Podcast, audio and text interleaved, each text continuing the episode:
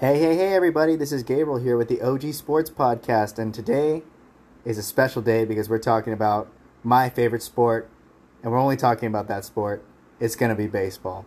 Yep, that's my number one sport. I've loved it ever since I was a kid. You could hear me ramble about it, talking my parents' ears off, talking my uncle's ears off, random people's ears off at the Padre games. I love this game, and I'm here to share it with you guys with the knowledge that I have, and of course, I would be happy to hear from you guys. But today is a special episode because we're going to be talking about underappreciated baseball players, and we're going to first start with the hitters. So I've compiled a list here of some of the hitters that I believe deserve a little more recognition or a little more breakdown, and I'll give some reasons why they obviously haven't gotten that recognition, whether it be the new style of baseball where, just for some background, back in the day, when I played, striking out was probably the most embarrassing thing you could do. It's just you went back to the dugout feeling like that you wanted the earth to swallow you. It was just a horrible feeling. Nowadays, striking out isn't that big a deal, and that could be attributed to pitchers just throwing 100 miles an hour. Every other one is throwing 100 miles an hour, or before they crack down on foreign substances. We'll talk about that more in depth at a later time, but that has inflated the strikeout so much that players don't really care about it. Averages have gone down. They don't really care about that either. It's considered not the most important statistic to rate a player's ability, but I still operate a little bit in the old school. I still, of course, take into account the new school, but we're going to talk about some hitters that I believe have kind of fit that mold of back in the few years earlier, maybe 10 years earlier, even 5 years earlier, they'd be considered all-stars, but nowadays they don't really care. Not that no one cares about them, but they're just not going to get that recognition that other players are going to get. For example, you had Mike Zunino, who did hit a home run in the All-Star game, but he's hitting 196. You got 19 home runs, but he's hitting 196. So take that what you will. Of course, there's other statistics here that we can go in depth about. On-base percentage, how often you get on base, whether that be a walk, a hit by pitch, slugging, which is your ability to get doubles, triples, and home runs, which of course leads to a better chance of getting a run scored, and then on base plus slugging, which is of course just the two put together, and that's a good statistic I believe for a player. And we'll go into depth about more defensive stuff later, but let's begin. Let's kick it off with a Philly of all people, Jean Segura. Now Jean Segura, he's from the Dominican Republic. He's been playing quite a while. He started his career back in 2012 with the Brewers. And ever since he's gotten to this league, I've always known him as someone that can make contact with the baseball. He's a career .287 hitter. And this season, he's having a really good year. He's hitting .322.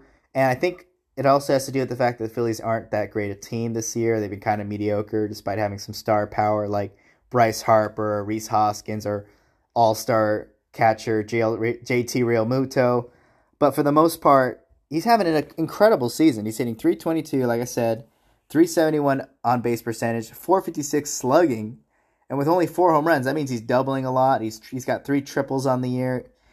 He's only struck out 39 times, which means he puts the bat on the ball, and of course he plays second base.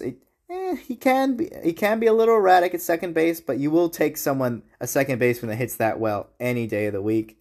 And I personally believe that he does deserve a little bit more love, especially with him doing the things that he hasn't normally done, which is slugging. I think his best slugging year was .499, and that was back when he was a monster for a really mediocre Diamondbacks team back in 2016. But he clearly has figured it out this season again, and I think he's going to continue to put up big numbers for that team. Next we have, yes, we are going to feature some of the Astros. Of course, I do not support the Astros in the sense that I do believe we all know they cheated back in 2017. We're not going to hash that out on these players. They've had a really good season. And one of those players who embodies that the most is definitely Yuli Gurriel. Now, Yuli Gurriel has actually started his career at age 32, which I think is quite impressive in its own right. He came from Cuba, along with his brother, Lourdes Gurriel Jr. Lourdes plays for the Blue Jays, and he's a really good player in his own right. He's got a cannon. Now, Yuli, he plays first base and a little bit of third, but definitely mostly first base for this team. And before a mini slump that I think personally cost him an all-star spot, he was hitting .337, and then he's still hitting .313, which is incredible for a first baseman. And he's got 54 RBIs. He's slugging .472. He's got an .850 OPS. The big problem right now is that he doesn't have that many home runs. He only has 10 home runs on the year, and as a first baseman, I think that kills him, kind of like the Keith Hernandez effect back in the 80s, but even worse now that it's the 2020s and you're expected to hit a home run every other pitch. And look at that. He's only got, what do you know, only 34 strikeouts, someone that does not strike out that much. And 36 walks in, he's got more walks than strikeouts. 36 walks to 34 strikeouts. He's got an on-base 377, like I said. And 10 sack flies. That's a little stat right there, but that's productive outs right there. And that's somebody that puts the bat on the ball. Someone that deserves a lot more love, in my opinion. Now, here's someone that kind of a little bit more in for their glove, but definitely hitting really well this season, a lot better than their career average. That's going to be J.P. Crawford. Now, J.P. Crawford, he's a shortstop for the Seattle Mariners, and the Seattle Mariners, who haven't made the playoffs since 2001, they're over 500. They've been playing really good ball, and a lot of that can be attributed to this man right here. Crawford has a WAR, so that's wins above replacement. Basically, if you were replaced, is how many wins you would get compared to them if they replaced you at your position. Interesting statistic, but it is a really good statistic at times for determining how good you are and worth to your team. He's got a 2.8 WAR, which is better than half the league, easily. And it's not only because he's hitting 279, which is way better than his career average of 246, but he's a gold glover. He won the gold glove last year. He's playing really good defense this year for a team that really needs the best defense they can get from a position like that. And if he continues hitting like this, he hit 300 for the month of June, this team could go places. Of course, it's very tough with the Astros and Athletics in the same division, but you can definitely attribute a lot of success to J.P. Crawford. Next, we're going to have someone that doesn't want to change who he is for anybody, David Fletcher. He's on a 24-game hitting streak right now. He's a classic player, classic type of contact hitter, someone who does not strike out often. Of course, you're going to see a common theme about that. Only 37 strikeouts and 354 plate appearances. He's played 84 games, so of course, even with an injury, he's still played many games for the Angels side that really needs him, especially with Mike Trout out. And of course, you have Shohei, but you do need other players on that team. There's 9 other guys, not including the bullpen. So you need a full 26-man roster.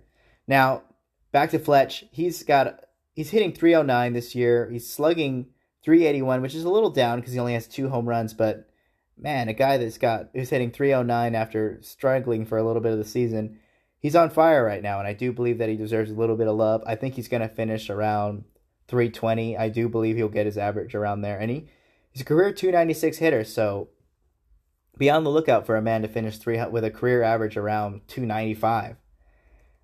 And let's see, who do we have next? Now, this is a huge trade candidate. We're going to obviously have an episode highlighting some of the biggest trade targets for not just the San Diego Padres, because that's my team, but also for around the league, who needs what.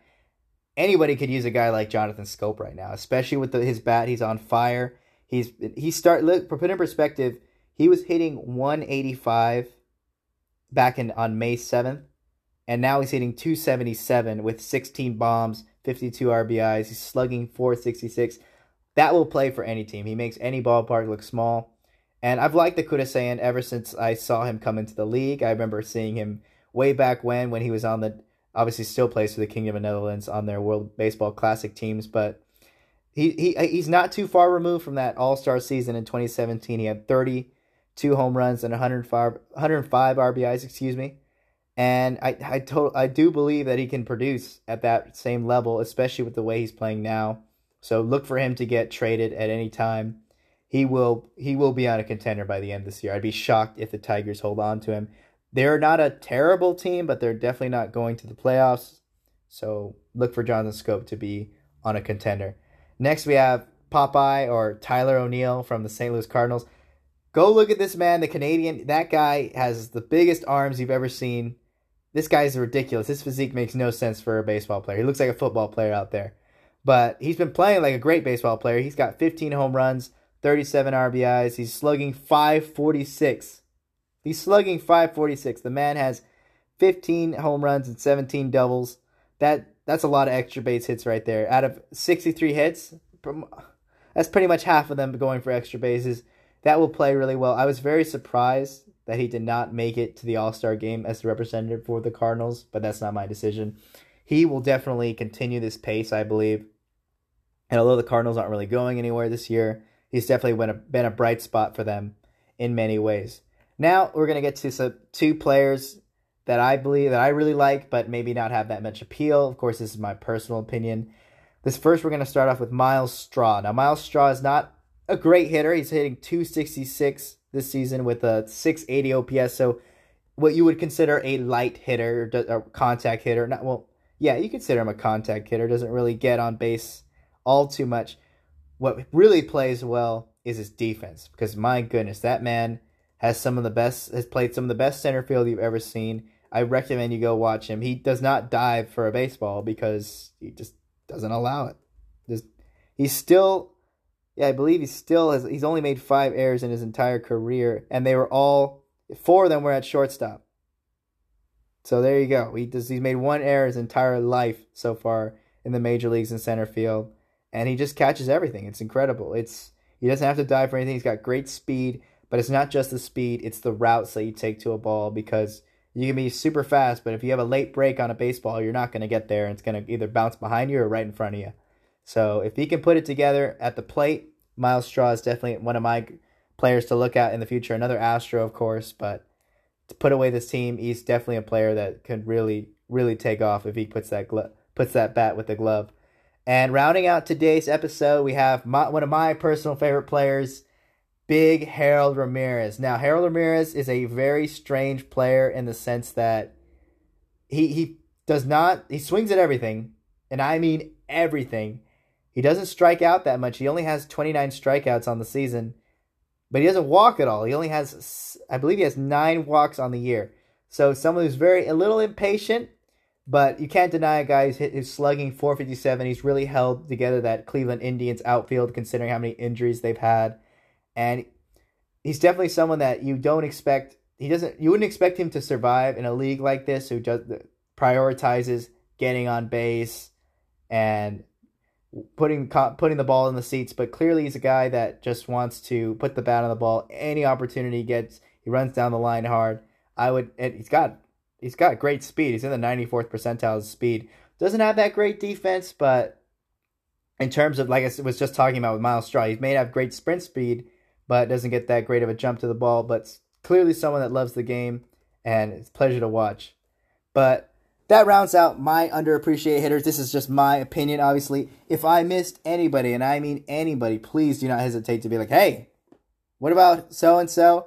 And I'll talk about so-and-so. We can always revisit guys that you recommend. Of course, this is a public place that I want people to not be afraid to submit their questions, their players, their recommendations. We respect all critiques here. We take it as a measure to get better and improve and hopefully become a better brand for you guys, because this is your podcast as well as our podcast. We want to hear from you guys.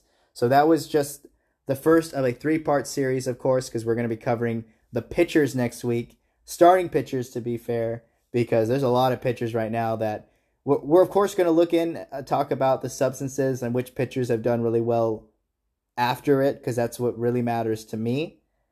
But we're going to talk about all that in depth. But that was today's episode. Thank you so much for listening. This has been the OG Sports Podcast. Peace out.